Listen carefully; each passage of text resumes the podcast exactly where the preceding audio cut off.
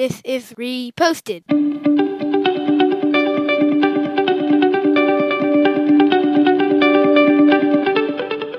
Hello, and welcome to Reposted. In the next few moments, we'll be breaking down a post that we have found to be inspiring, interesting, or otherwise entertaining. Quotes that catch our eye and we feel are worth a deeper look. Thank you for stopping by. Today, we are looking at something from an ancient Chinese philosopher, Lao Tzu. He says, Nature does not hurry, yet everything is accomplished. I think no one more in the world needs to hear this than me. I do not enjoy the journey. I go on road trips, and getting there is the most fast is the most important thing. I'll start the gas tank, I'll run in, go to the bathroom, and just try to start driving immediately.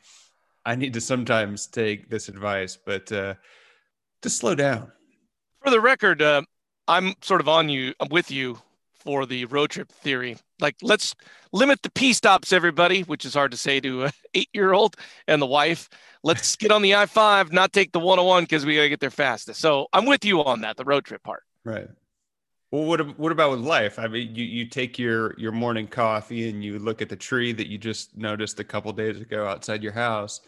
I think I could find lots of reasons that or examples of things that are time sensitive, but like if you really break it down, nothing's really that time sensitive. I think to some extent, whether you do this on purpose or not, you embrace that. I'll text you and you might text me back three days later. You're not in a hurry. Uh, I don't think it's had that has nothing to do with hurry. It's like it's just there's just so much going on. I can't. I'm like overwhelmed by everything in life. Yeah. I, I read this quote and just thought like, you know, unless you're like a I hate to say this, like a crazy Bible thumper. You think the the earth is not as old as it is, but most people think the earth is really old. And mm-hmm. it took a long, long time to get where we are right now. I, I just read this. I just think it's a great fact about Earth. Basically, the reason the Earth ever became in, inhabitable by human beings is because we got hit by meteors. Like there was planets all throughout the galaxy, right? And after gazillions of years, meteors just planked off of the Earth enough that started this chain reaction where life could form. Yeah. And then we're here recording on Zoom, talking to each other like Star Trek. Like it took a long, long time. And you know, the famous Louis C.K. stand-up that he did on like Conan, where he kind of got started famous. He's like, he's like, um, I love when I'm sitting on a plane and the pilot comes on and be like, we're gonna be delayed by a couple of hours. He's like, you literally just went 500 miles in an aircraft across the United States and you're pissed you're going to be an hour late. It's like we're earth moves slow. Technology thinks it moves fast, but in actuality, the earth really does move very slowly. Well, yeah, in the scheme of existence, time is is very slow, but I think recently with the advent of email and smartphones and stuff, like we think that things need to go a lot faster. Uh, I, I worked in construction for a while, and I remember like we got to the point where everything's email and digital now. And it's like, oh, we need to have drawings on our tablets so our superintendent can see changes in real time on what happens. I mean, right when I started working, people were still using fax machines and just asking a question about what color a paint should be might take a week. And now it's a day. And people have these new expectations. And whether you want to buy into them or not, like at the end of the day, like things are going to be fine. No, for sure. And that, and I think that's part of the reassurance that things take a long time because the earth and the, the system that we're involved in doesn't change over the course of night. Like, good news, take a deep breath. You're going to wake up tomorrow morning, and in theory, the sun's going to rise and the moon's going to set.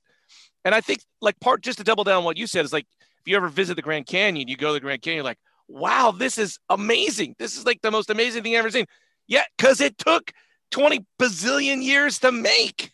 Yeah. And I guess a more specific or practical example of like this is if you're trying to start something, if you're trying to start a new job or you're trying to start a new business, like a lot of times I feel like I need to have instant success, but it's like the the saying in the entertainment industry is like, oh, that person was an overnight 10 year overnight success. Like uh, Bryan Cranston was an overnight success but like he worked forever and there's so many stories or starting a podcast. We might have one listener a day and then it like slowly grows. Or joe rogan everyone's like he has a hundred million dollar contract but he's been doing podcasting for 11 years five days a week. Like t- it takes time. You know just to double down on that i heard Daveed Diggs the great guy from uh, he was the actor who played thomas jefferson in hamilton.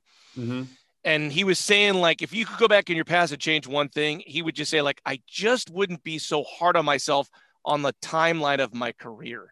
Like you know like just like you said about being an actor you're like i want to be in a thing right now and do this thing and if you could just i know that's hard to do right? Because you're an actor you want to get facetime and be in things.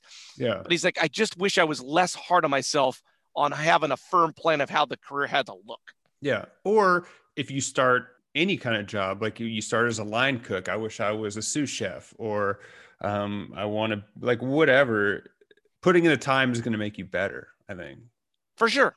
And i, I don't know I, I like this quote in that you know it's a reminder that nature's doing its thing it takes a long time for water to float down the entire Colorado River. It takes 24 hours for the sun to fully set, fully close, and that doesn't change. But you you can you can get a QAnon tell supporter to tell you that, hey man, sometimes the Earth moves at 36 hour cycles. Nope, it's always gonna be 24, bro. It's always gonna be. That. 36 hours. I don't know. I just made that up. But you know, there's crazy people out there that think they just make up things. But no, the, there's a really there's scientific fact for how the earth and the system works. Yeah. And typically speaking, you can wake up in the morning and rely on those things. Yeah. So just everybody take a deep breath. when you take a road trip, go fast. It's fine. I just want to say this last thing, and I haven't said it yet. It's in the Bible somewhere. The, the, in, I don't. I'm not a Bible. It's in the Bible somewhere, like in Corinthians. Blah blah blah. It's like, don't worry about the the the lilies of the field. Don't worry about the day something about like how plants and flowers and foxes don't worry about anything. They just go live their life. Yeah. And I guess I have one more thing to add. If you're a Detroit Lions fan, you'll eventually win the Super Bowl. nope. Actually, no. Actually, no. Negatory. Well, if you don't want to take a pee break on a road trip, please reach out. You can find us at Reposted Podcast on Facebook, Twitter, or Instagram. I'm Andrew Keller for Tweety Birds, and thanks for stopping by.